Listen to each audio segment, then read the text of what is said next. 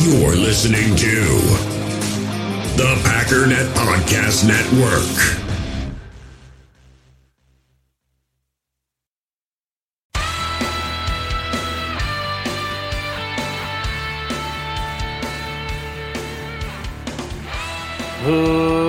Ladies and gentlemen, welcome once again to the Packernet Podcast. I am your host and resident panelist, as always, Ryan Schlip. Check us out online, packernet.com. Find me on Twitter, pack underscore that Well, I'm trying to work my way through Star Wars, and I'm going in order of release and whatnot. I might have to call it quits, man. I know I'm going to upset a lot of people, but I have not seen one so far, and I think I've watched five and a half. I have not watched one and just thought, dude, that was a good movie.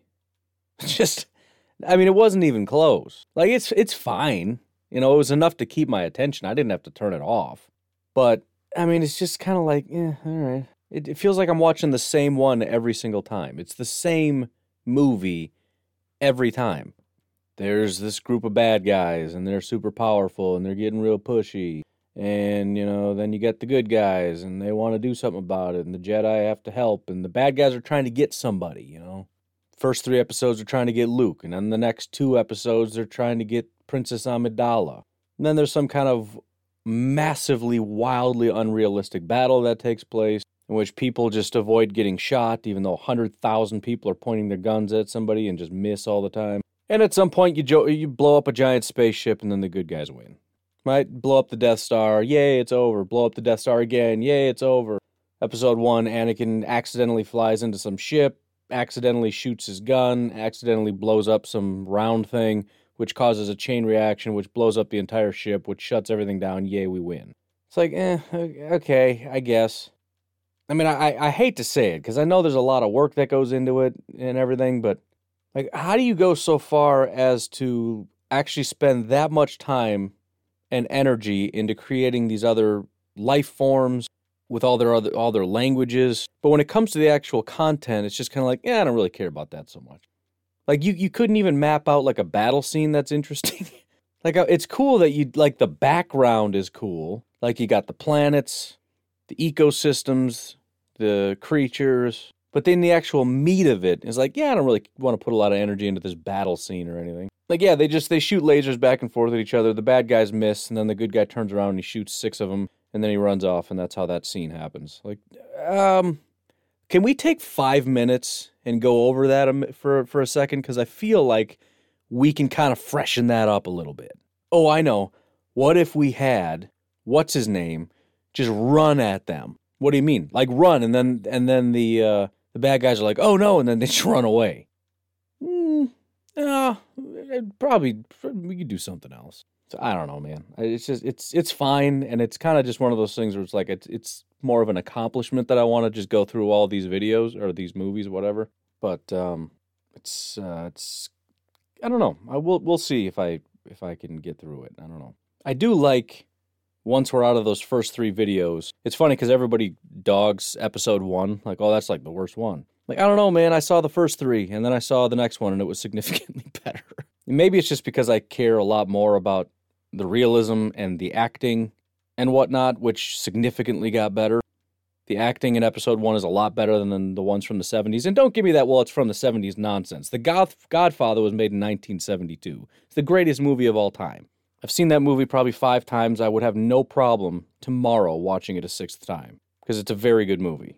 And the extras oh, ugh, the extras are so bad. And I, again, I thought it was like, well, in the 70s, you know, the extras. No, episode one, the extras are, are terrible. And it's so like over the ch- top cheesy. It's kind of like eh, maybe it's supposed to be that way, but it just feels like bad acting.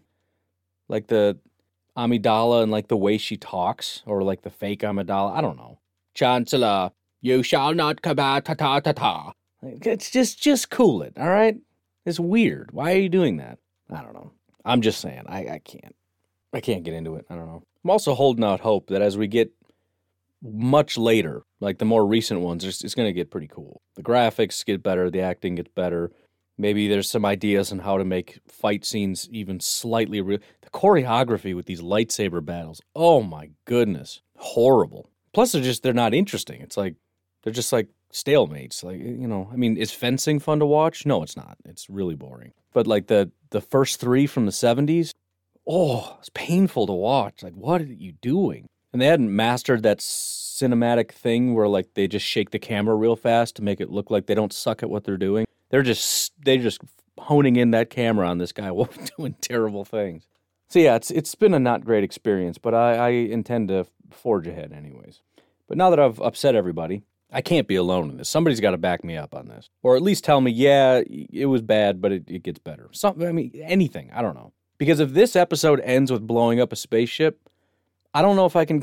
if I can keep going. I'm on episode two. Does it end with blowing up a spaceship?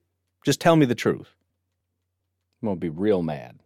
Anyways, we are ten days away from the NFL draft. I'm I'm giddy. It's it's it's it's one of those things where you're so excited but you're angry. Like, dude, ten days is gonna take forever. Like, I just want it to be tomorrow, and I want it to last just the next ten days. And I want to just sit in this basement and lock the door and stream for ten days straight and just talk about the draft and watch the draft and just get super excited. But instead, we can just sit here and speculate about it for the next 10 days. How's that sound? We'll start off with a question I got from uh, Mr. Josh Cornell. And um, I'm going to say he had two questions because he made a very specific comment in the beginning and then transition to a completely different question. So, so we're going to take both questions. It sounds like he's entirely out on wide receiver. And his thought process, and I understand it sort of on some of the later round wide receivers. I don't know if I'm on the same page with some of the early guys, but the general thought is if we draft a wide receiver, even a Rashad Bateman or whoever, whoever your favorite realistic draft pick is for the Packers, it's still going to be somewhat of a waste of a pick because he's not going to be like the number two. He's going to come in and be a rotational guy. As he puts it, Tay, MVS, Lazard are the three guys. Flip flop MVS and Lazard, I don't care.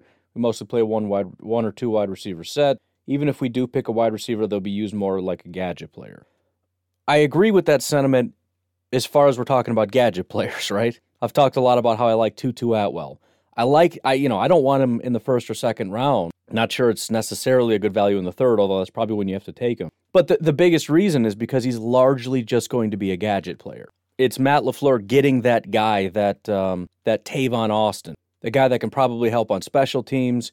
You put him on the field on offense, and um, you know, he can do jets, and he, you know, he can run routes and do all that stuff, but he's strictly a gadget guy. He's not your number two. Now, as far as the Rashad Batemans, the Kadarius Toneys, the Terrace Marshalls, I think the idea is to be the number two. I, I, I, you know, I think you know my general stance on MVS. He's, you know, to me, he's kind of a role player. You could almost say he's a gadget, although that's not typically what you think of as a gadget, but he's a one trick pony maybe once a game he's going to get behind somebody and get that big 40 yard reception on average, right?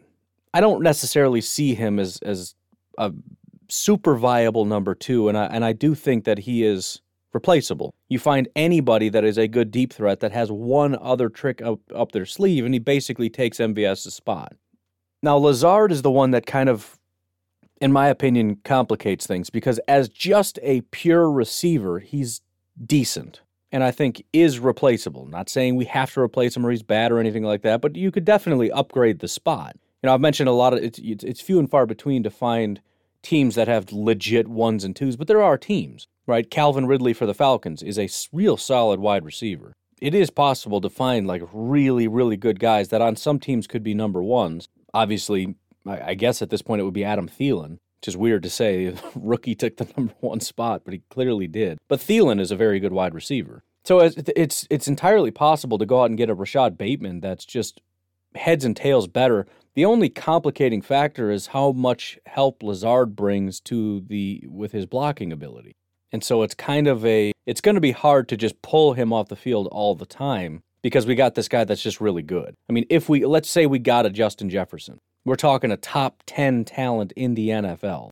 Extremely unlikely, but let's just say. I mean, there's no question he's going to be on the field most of the time, but it's hard to take Lazard off. And yeah, you could do three wide receivers, but I don't think you want to pigeonhole your own playbook. Like, I, I want to run this, but I can't because I, I want to keep both of these guys on the field or whatever. So we got to rip out half my play. You know, it's a good problem to have, but that would be the only complication. So I, I agree to a point that at some point you you get a lot of guys that just aren't going to win the job. And so you are kind of just looking for for other guys that have this skill set or that skill set that are, I guess, gadgety.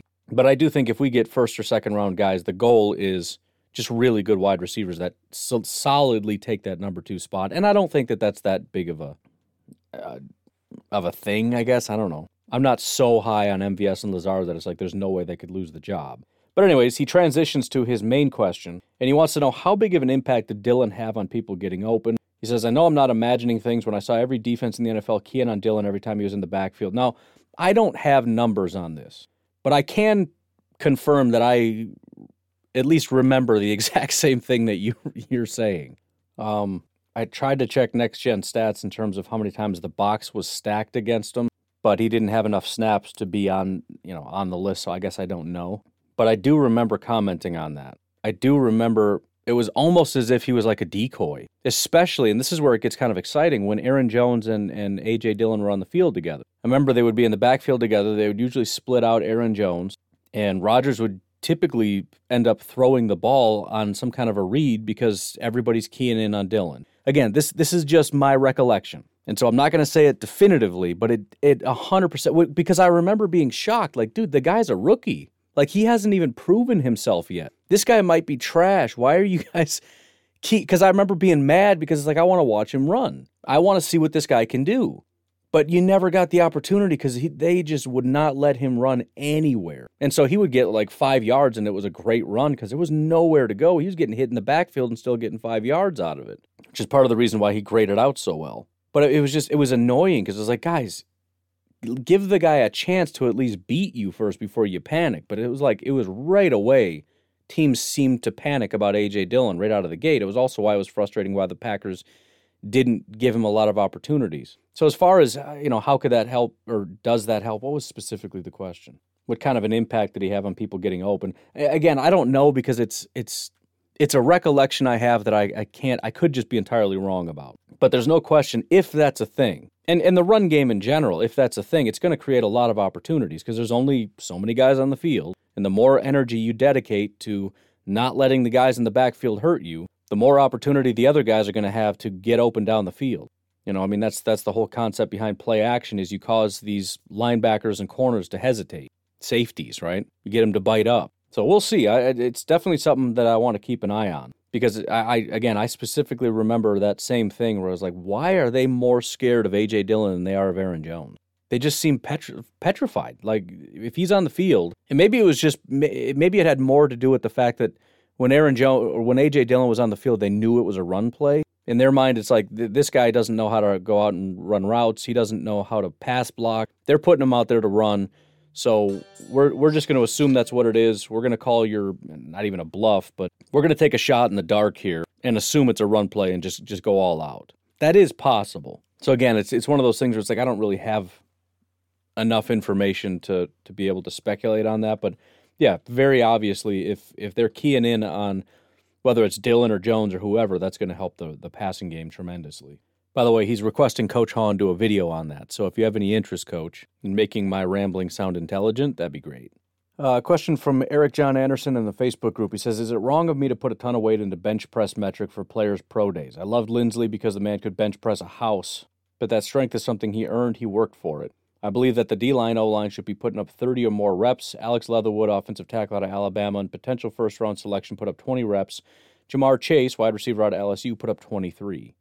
I know that combine numbers aren't the be all, end all, but come on. In what world should a wide receiver be putting up more reps than an offensive tackle? I really want to agree with you because I'm, I'm on the exact same page. I mean, in other words, my my default is to think exactly. I, I loved Linsley for the exact same reason. When I heard how many bench reps he did, I was like, dude, that guy's gonna kill people. I want him to be our center so bad, and he was great. And yeah, if, if you see an offensive lineman that that can't outbench wide receivers and uh, other guys that shouldn't even, you know, who cares if they can bench? That's pretty rough. I mean, the whole point of being this big, massive human being is that you're you're you're real strong. You know, um, I'm not gonna say it doesn't mean anything but I'll, I'll, at least for offensive and defensive line, and in defensive line is probably even more important because pushing people is kind of part of what you do. I guess they both kind of push; they just push in opposite directions. But I I kind of see it in terms of like speed, like forty time for a wide receiver. If you're super strong, it's not going to hurt. But I do think a lot of what these guys do has more to do with technique. You know, it's it's similar to like martial arts where it's, you know, if you look at jujitsu or whatever, I mean, you can work out if you want, and it's not going to hurt your ability to kind of throw somebody to the ground. It'll probably help a little bit, but at the end of the day, it's really about technique and leverage and angles and all that kind of stuff. And I think it's kind of the same with offensive line. I mean, just just to exaggerate the point, go out and get a power lifter.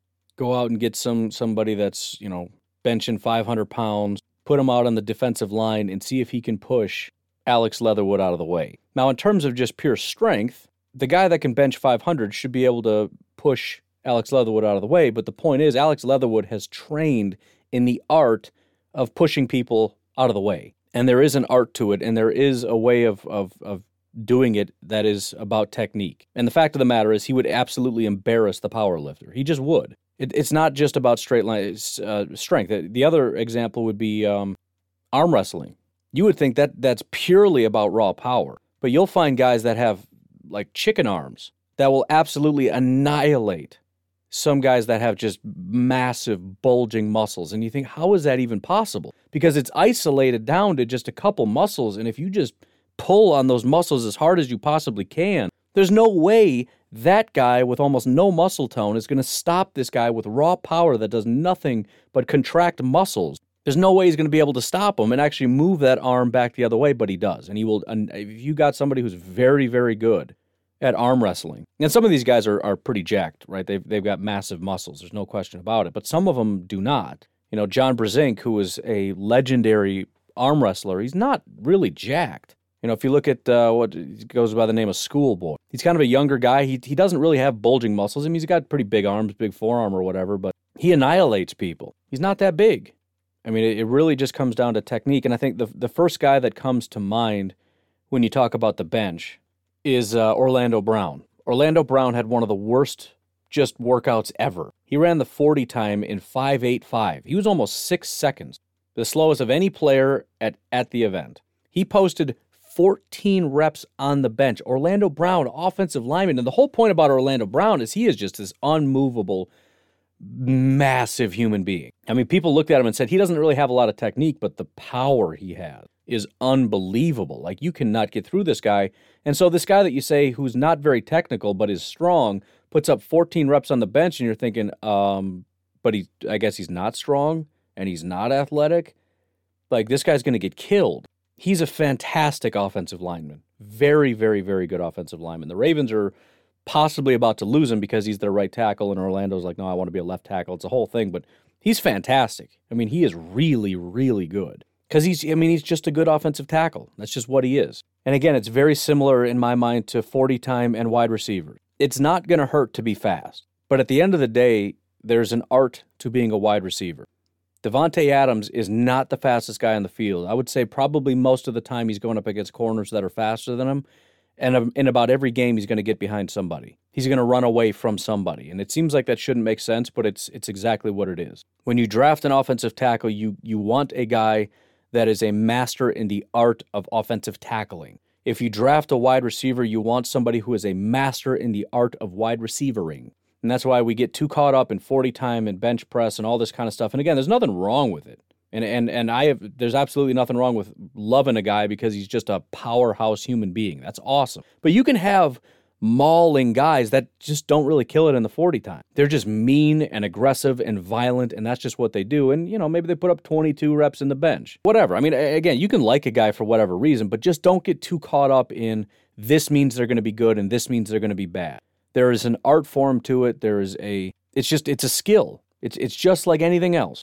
You know, I mean, you, you think about guys that play guitar. You, you, think about giant hands. You know, if you got really big hands, it's going to help you. Jimi Hendrix had massive hands. You know, Steve Vai, his fingers are just like ridiculous. It helps, but I'm not going to look at a guy with you know smaller hands and be like, this guy's going to suck so bad. He's going to just suck. You know, look at Jeff Healey. The guy's blind. he's an amazing guitar player. And I don't know the first thing about his finger size. I just know he's blind and he's amazing. At the end of the day, we really just have to get to the point where we're looking at guys that are just masterful at what they do. They're masterful at their craft. And if they run fast, that's cool. That helps. If they jump high, nice. If they bench a lot, cool. And and and to be fair, it is pretty widely accepted that bench is probably the most useless of all of all the exercises. most of the uh, the scouts and whatnot they said it basically if you bench a lot it just means you're a gym rat because it, because again that's that's a that's very similar kind of thing that you train for. I mean uh, look at the end of the day 20 reps at 225 which i think is what they bench that's you got to be pretty strong to do that. I think at my strongest back when i was like 18 and worked out all the time i did i think it was like 260 twice. Like that was like my my best bench. I was pretty proud of that. So at 225 what what could i maybe do? Like maybe five. You got wide receivers doing five that are like 185 pounds, and it's like that guy's a twerp, man. That I mean, that's dude, that's that's that's a big deal. That's you're you're relatively strong. I mean, just in in the broad sense of like the American, like you just grab a random dude off the street. I mean, could he do 225? I would guess if you grabbed a random guy that's you know say 24 years old, especially today, I, I would say there's almost no chance. But but again, it's it's it's it's a thing you have to train for. And if you're throwing it up 30 plus times, yes, you're incredibly strong, but you're incredibly strong at benching because it's a specific thing that you train for really really hard. So he is he it means he's good in the art of benching. I want to know is he masterful in the art of defensive tackling or offensive guarding? That makes sense? So, anyways, uh, we'll do one more question before we take a break. This uh, comes from Mark Musgrave on Twitter. Um, he says, I think it's a common misconception for analysts to think we trade up to 21, but what about 16? Arizona, Arizona only has five picks in the draft, as well as Indy, who I believe has six. With all these vet signings, Arizona could use more young talent, and there's always the chance that Jaycee Horn, Christian Barmore, maybe Patrick Surtain. Just my thoughts, but I think it's a good spot to be in. Um, I mean, from a strictly hypothetical standpoint, would Arizona be interested in possibly trading back? Possibly. There are teams that don't have a lot of picks that could use a lot of picks. My biggest concern is the fact that we also could use a lot of picks. When you're in cap trouble, the best way to fix that is with young, cheap talent. But we'll roll with it. First of all, just looking at the trade chart here, getting up to 16 is going to cost, at a bare minimum, a second round pick. It would probably be a second round pick and a fourth which is, I mean, brutal, absolutely brutal. So you'd have to talk to me about a guy that would be worth giving up that much, and I can tell you right now, there's nobody I would want that badly. The other issue is the guys that you named are top of the class corners for the most part, and Arizona needs corners more than anything. If Patrick Surtain is there or Jaycee Horn is there, I see very little chance, unless they just don't like those guys, that, that they would pass on them. That's their number one need is a corner. And so even if they did want to move back a little bit, um, because maybe there's a ton of options that they like. I don't think they want to move all the way back to 29 because then none of those guys are available. I mean, you're probably going to miss out on Greg Newsome. You might miss out on Asante Samuel. I don't I don't really know who's going to be available, but you're you're missing out on a lot of guys. And um, as far as Barmore, I don't know if we need to move all that way up there for Barmore. And I, and again, I just I wouldn't want to. I don't think he's worth a our first, our second, and our fourth. I don't think any of these guys are. Maybe Patrick Surtain, but even so, it's like I just I don't think it's that big of a of a of a need. We have a number one, possibly the best corner in all of football already. I'm not opposed to getting a, just a dominant number two cornerback, but taking a shot in the dark of getting the best corner in the draft by giving up our first, second, and fourth is is too much for me. Um, not sure what you mean by the first part as far as a common misconception thinking we traded to 21. Is that what most people think we're going to do? I know a lot of people have been having the Packers trade up because it's been a trend. I've seen that a lot in the media where they talk about, um, you know, the Packers have done it the last three years in a row or whatever, so they're going to do it again, and this time they're going to go here.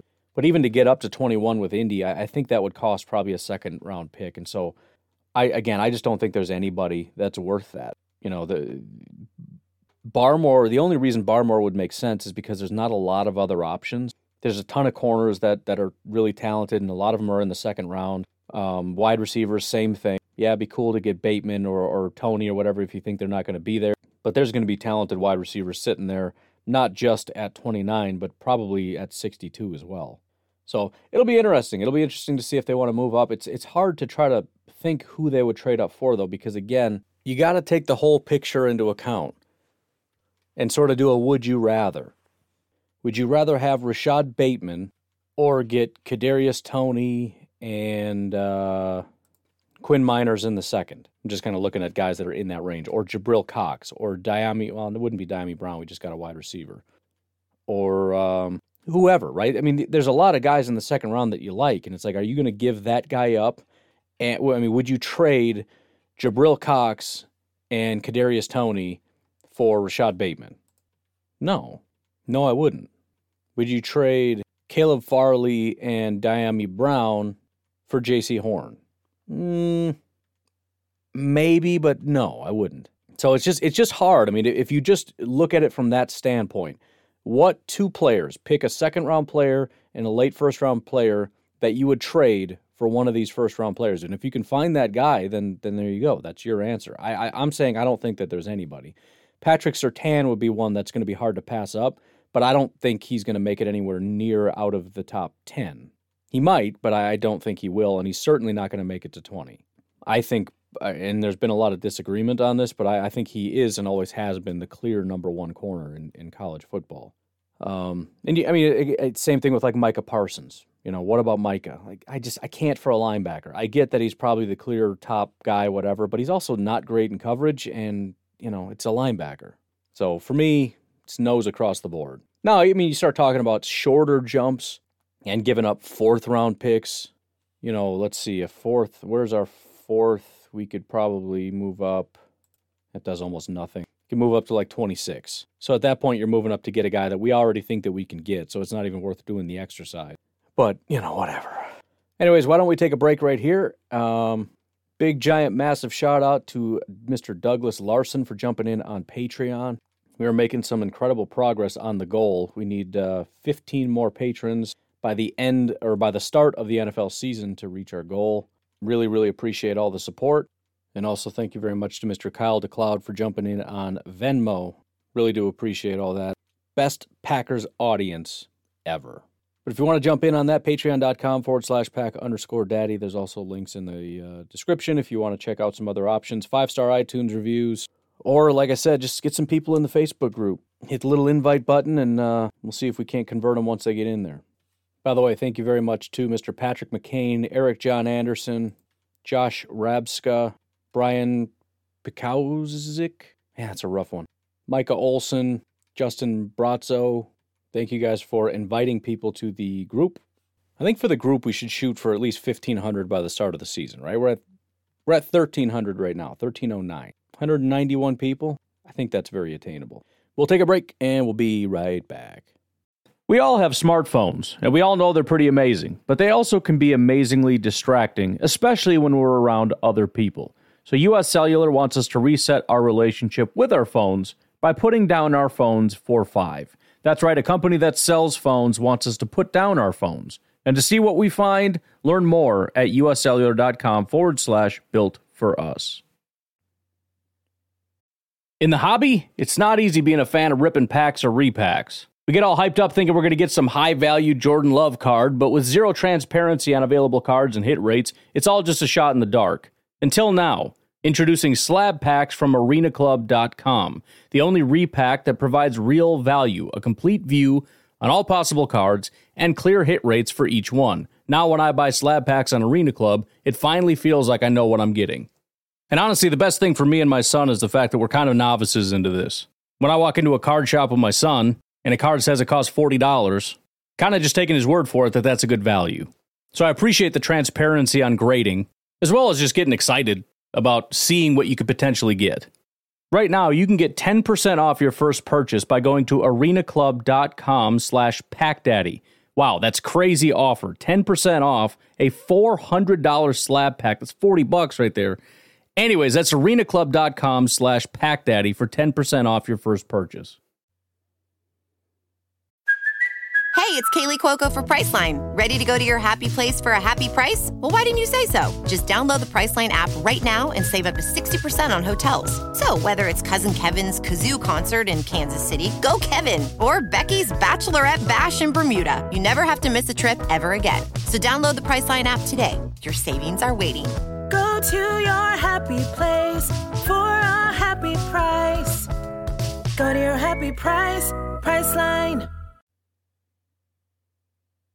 So since we started off the show kind of nerding out a little bit, I was going to elaborate on it, but I figured we should probably start talking about. Uh, I've been talking about Star Wars for like ten minutes. We should probably get into Packers, but um, as I was talking about Star Wars on Twitter, somehow it came out about superpowers and whatnot, and Bruce was wondering that if I could have one superpower, what would it be? Now, if you got the impression that like I don't get into Star Wars because I'm not, you know, nerdy or whatever, that might be true to some degree. But um, it's also true that there are. It's possible that on occasion I sit around and daydream about having superpowers. Now I know I'm not entirely alone on that, but I don't know how weird how weird that is at the age of 34 years old. But it is kind of cool, like especially if you're going on a walk, you know, and you got some music in your headphones or whatever.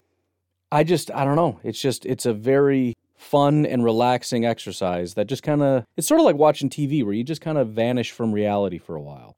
Now, I can tell you I've got a go-to superpower thing, but there's like three superpowers in one. And I love daydreaming about it and it's kind of my go-to every time. But the question was if you could have one superpower, what would it be? It's kind of weird, but I, I, I almost think like freezing time might be it. Like it's to be tough because you can't do much when everyone's frozen. Like, and, and I wouldn't make it where like nothing else can move because time's like I can just move, but like you know, let's just let's just say there's a Brinks truck. If there's a bag of money, could I just grab it, or is it like no, it's it's like frozen because time is frozen? Like no, I can I can just take it. I'm not saying I would do that. I mean, I 100 percent I would, but just one bag, just just try. You gotta at least do it once, otherwise, what are you doing? Like I understand it's immoral and it's wrong or whatever, but the bank will figure it out. How much is in one of those bags at a Brinks truck? Like a hundred grand. I think Chase Bank will get over it. Yes, it's a terrible thing to do, and I'll try to pay it back by doing good deeds with my time freezing. I don't know. I don't know. Maybe that wouldn't be a good one. The other one that I really like, and by the way, these are I'm I'm just picking from the three that I that I always use, is teleportation. That would be sweet to just appear somewhere. You know, like I want to be there. That it, I think that's going to be the one. That would be a little bit better. Like you can't get away with as much, but I mean, I guess I could just easily teleport into a bank vault. Right? You just got to make sure you're all gowned up or whatever. You don't want to leave anything behind because you're probably on camera probably tripping some kind of alarm. So you got to get in and get out. Again, just once, just one time, just because I want to be in the bank vault, and I want to take some money out. And yes, I have to be able to carry stuff. And then the question is like, can you carry people? Like, if I want to go on vacation, can I like take my family one at a time, like grab my kid and be like, all right, we're going to teleport together? I mean, I guess it's my thing. I can make it whatever I want, but I don't want it to become like a second superpower where you get too overly broad about. It. But at the same time, if I can't carry stuff, what's the point? You know what I mean? Like I teleport into a bank vault, I grab a bag of money, and then you teleport back, and the bag of money stays. Like, no, dude. If I'm touching it, it can come with me. And then yeah, then you take vacations, and it's like, dude, I'm just gonna grab my kids like one at a time. Like it's gonna be a little weird, like you know, having to put my wife on my back and teleport. But you got to do what you got to do, man. I'm airplane tickets are expensive. Granted, I can afford it because I just just robbed a bank, but you know, you got to sit with all the other people, and maybe we'll fly back just to give the kids the experience of flying. Although I just gave them the experience of teleportation. So, you know, maybe get over it. Spoiled kids, man, I swear. But, anyways, yeah, I've spent some time thinking about this stuff. By the way, the third superpower that I usually have in my, uh, which by the way would be a great standalone power, is sort of like a, it's kind of like mind reading, but it's more, it's more like Google. Like my brain can kind of do, I, I can kind of like if you search on Google, but it actually knows literally everything. Maybe not so much like facts or whatever, but like what's going on. Like I want to know where somebody is. You know, there's there's a somebody is on the most wanted list. I know where they are. I don't know what you'd call that superpower, but that's that's like the thing. And so you think about it, you couple that with like time freezing and whatnot, and you can also like program your brain to just like know certain things. So if somebody's coming after me, because obviously I'm getting involved in all kinds of stuff, and people people want there's a bounty on my head. Somebody tries to shoot me, time freezes. And I'm like, what's going on? Why time freeze? And I turn around and I see a bullet there. And I'm like, oh, all right. And then I teleport out of the way, even though I could just walk because time froze. But you got to use the powers. I mean, what, what do you have them for if you're not going to use them? And you get out of the way. So that's that's the third one. But also, like, if people are plotting against you, I could teleport to their meeting and be like, what are y'all talking about? You're not talking about me, are you? And they're like, no. And then they just walk out. And I could do something to them, but it's like, that's that's that's such a power move to just be like, what's up, guys? Like nothing, never mind. Then they leave. Anyways, getting back to it. Also, just out of curiosity, show of hands. Let's just say that that little conversation I had with myself that you listened to about superpowers was a separate podcast. Is that something that sounds interesting to you? Let me know. All right, more and more and more questions. Got a question via text, and I don't think I have your, your name. But it says there was a lot of excitement when Reggie Begelton was signed. Now that he has been in the Packers system for a while, would he be considered a better prospect than a late day three pick? Thanks. Oh, there you go. Nabisco Joe. I'll have to put that on my phone. Look, I, th- I think a lot of people are going to agree with you, but you got to understand, I was on the anti Begelton train last year. He was, I mean, he, he kind of came out of nowhere, and Packer fans lost their mind. Like this guy's going to be the guy. He's going to be so good. You just wait and watch. I said all last year, like, no, he's not. He's not going to be very good. So if you're asking me now that he has a year in the system, which, to be fair, year doing what? Not much. But yeah, he, he's been there for a while. He knows the playbook a little bit more. Do I think he's going to be a, a, a legit player? No, I, I still don't think he's going to make the team or, or, or make the, the active roster. I just, I just, I've, I've never been on that train. I guess maybe he will. It's, it's not impossible, but I mean, when you get to that point in my mind, you could say that about literally anybody. You know, what about Malik Taylor? Is it possible? Yeah. What about Juwann Winfree? Is it? Po- yeah, I, sure. I mean, it's not going to happen. They're not going to be number twos, but I mean, can we daydream about it? And you know, is there like a one percent chance? Sure, I'll give you the one percent. But um, I, I just, you know, I, I, I, again, I was out, and this happens with all all the pro. I mean, there there are still people, a large section of the fan base that that get mad when you put down Marquez Valdes Scantling because they're like, dude, you got to give him time. Like you guys are nuts, man. You guys are crazy. He's a super talented wide receiver. He just needs time.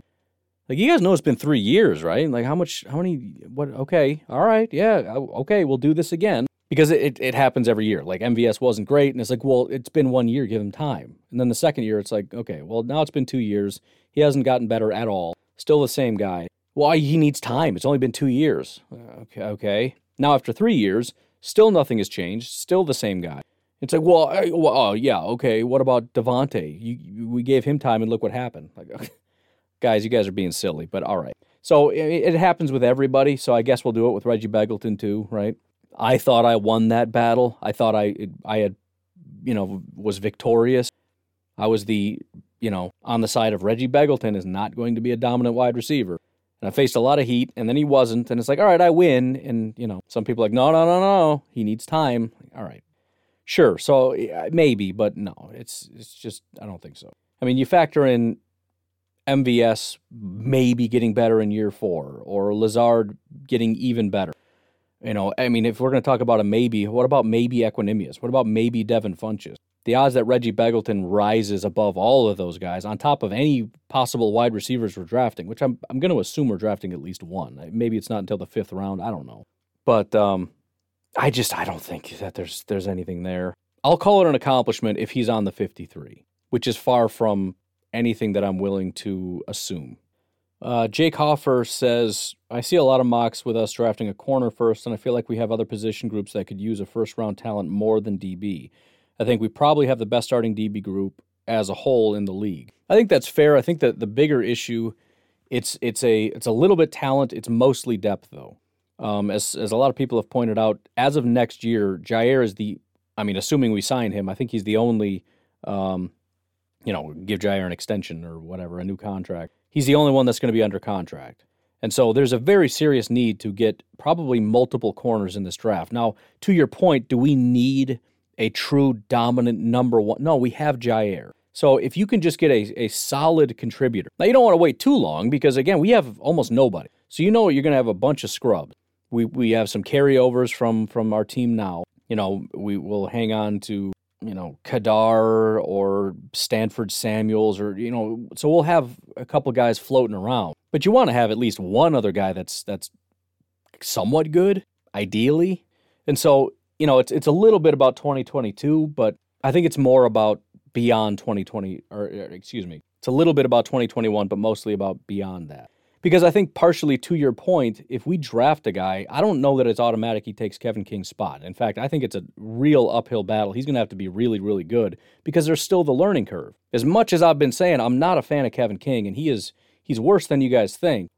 I still think it's an uphill battle to take his job because he knows what his job is. He's been there a long time. He's been a pro for a long time. He's played against some of the best wide receivers in the country. He's got a ton of experience under his belt. He's got a ton of knowledge in his head about what to do, when to do it, how to do it, all that stuff. His execution might not be on point, but there's a massive trust factor there with Kevin King that's not going to exist with a rookie. So if you can get a guy that's that, you know, maybe he plays a little bit more in the slot, that's beneficial. But at the same time, you're kind of looking at in 2022, we're going to need a legit guy outside because it's not going to be Kevin King. At least we really don't want it to be. So yeah, it's possible we draft a guy that's decent but uh, doesn't play very much, and Packer fans lose their minds.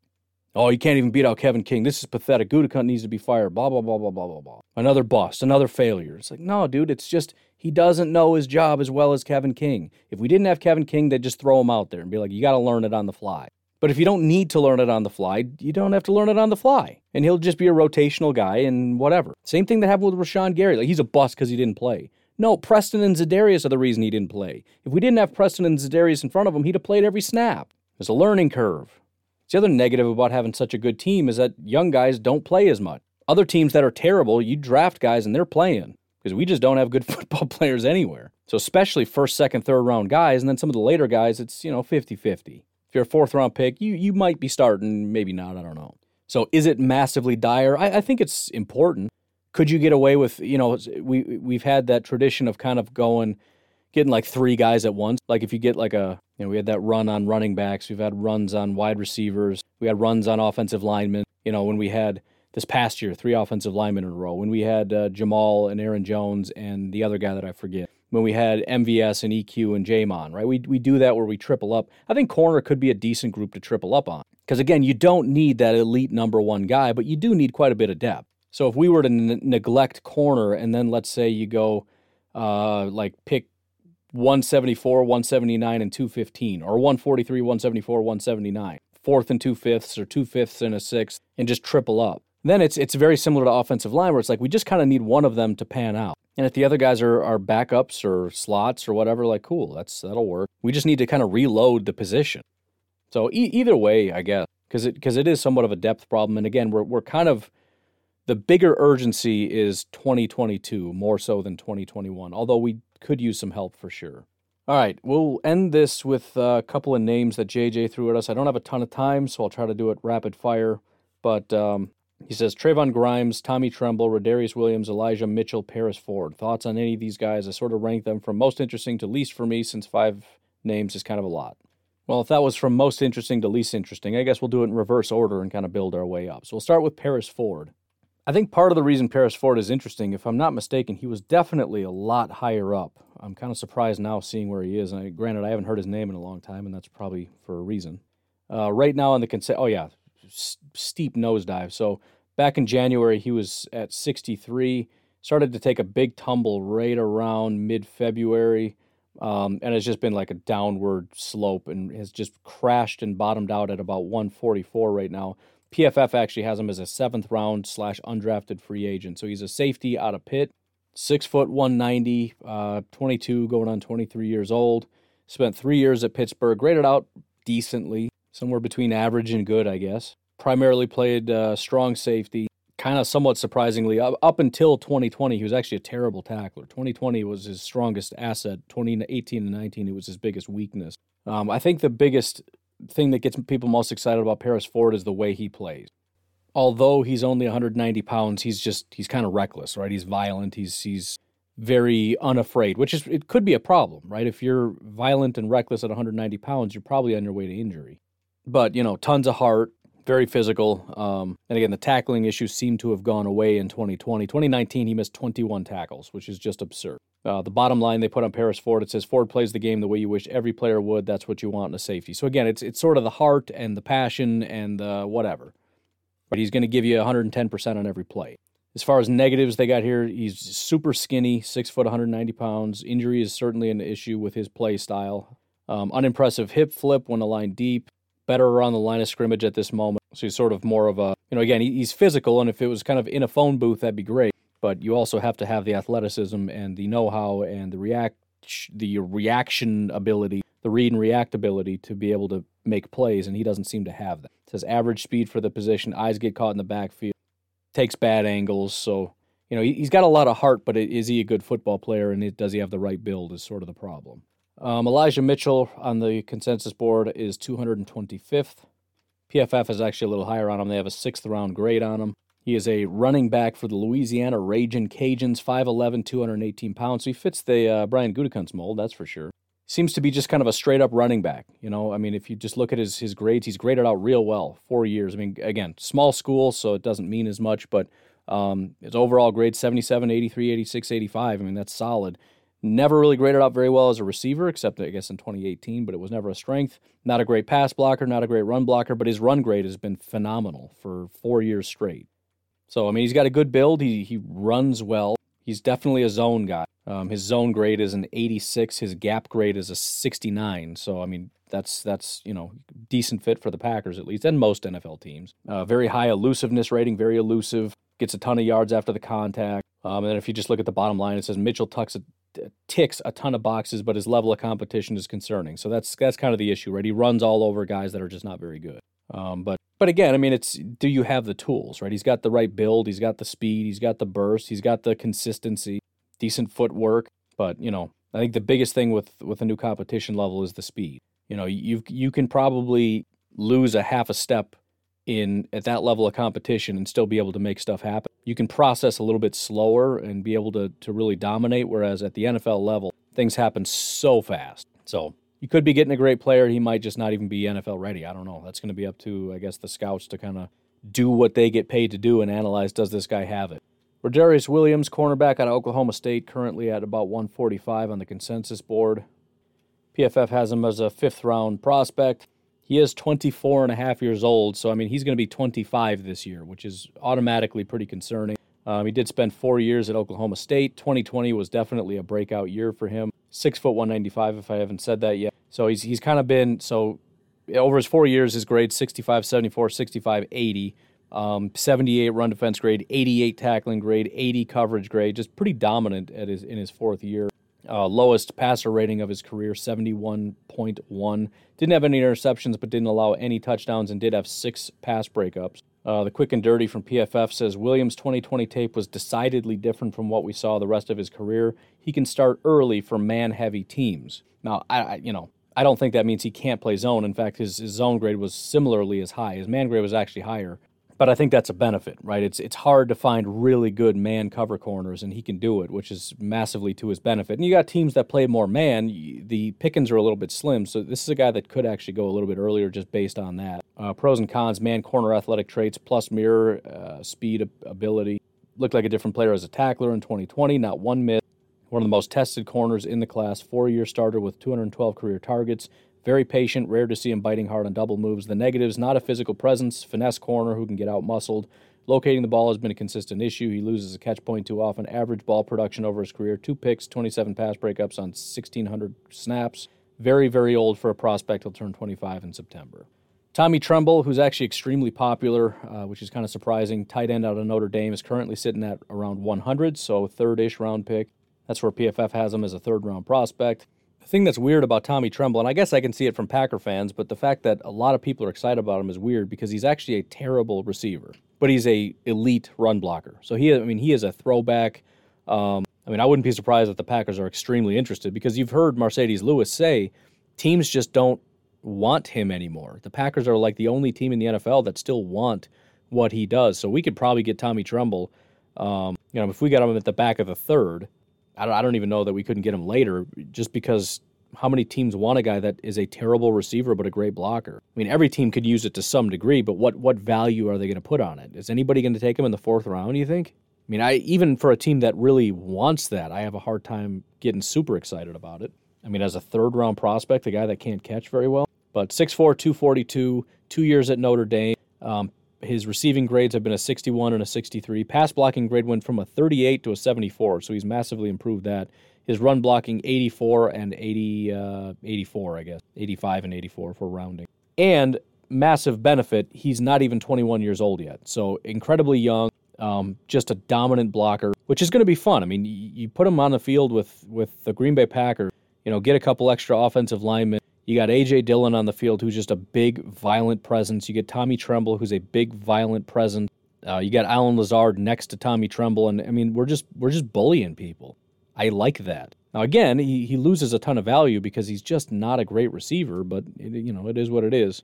Uh, if we look at the bottom line here, it says in the right scheme, Tremble could easily take the torch from Kyle Juszczyk as the league's best fullback. So there's an option there to kind of take that mantle, I guess which could be a kind of a fun thing. I know we've got uh, Josiah DeGuara who kind of fits that mold, but I think it's from a different. It would be it similar position, but entirely different at the same time. Josiah DeGuara comes at it from a standpoint of being more of a receiver. Tommy Tremble would be a fullback that's just a smash you in the mouth blocker. But uh, pros and cons unmatched want to as a run blocker, five big time blocks in 2020, legit speed and explosiveness, flies off the line, elite locating in space in the run game like a predator stalking its prey. That's got to get you excited. Now, now I like the guy. That's just awesome. Cons, tremendous blocker, but still struggles with NFL power in line at his size. Afterthought in the pass game, 30, 31 fewer targets than Notre Dame's freshman tight end, which is staggering. Not as reliable a hands as you'd like the position, five drops on 40 catchable uh, passes. Not particularly agile or shifty, may not ever be complete route runner. Which, again, you look at fullback, it's starting to make a little bit more sense. I mean, the guy, he's I hate to say useless, but useless as a right wide receiver. Tons of drops, terrible route runner. He does have an 80% contested catch rate, which is uh, pretty cool. But um, I mean, he's just he's a blocker. That's what he is. So it's interesting. It could be fun, and and just blowing open holes for for Aaron Jones and and AJ Dillon is just it's fun to picture. Finally, Trevon uh, Trevon Grimes, wide receiver out of Florida, currently sitting at 211 on the consensus board. PFF doesn't even have him ranked. I think they have 300 prospects. The only time he's on here was for his Senior Bowl ability. Um, they gave him a pretty bad grade on 14 snaps. 14 snaps, he allowed six receptions, one touchdown. Um, says there was one drop. I don't know if that's his drop or the wide receiver dropped it or what. But uh, they gave him a one grade, so I guess it's better than average. Like zero, I think is average. One would be slightly better than that, but it's it's in red, so it doesn't look great, or like a pinkish. It's a light red. So that's all I got from that standpoint. If we go to PFF and uh, on the actual website or whatever, um, first year was at Ohio State, which is maybe why you are interested in it. Then three years at Florida, so he was pretty bad at Ohio State. Didn't play very much, but then transferred. Um, his grades very inconsistent 73, 61, and 70. So two kind of good years and whatever.